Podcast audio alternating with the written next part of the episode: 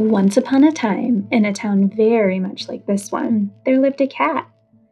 It was known throughout the town that the cat was found cold and abandoned on a December night long ago in the parking lot of the local library. The librarian, who had a soft spot for adorable creatures, especially cats, brought the cat inside to get warm. After making phone calls and posting signs around town, nobody came to claim the cat. While the origins of the cat are unknown, one thing is for certain. The cat seemed to take quite a liking to the library. After watching the cat thrive in her new environment, the librarian decided to let the cat stay for good and named her Rachel.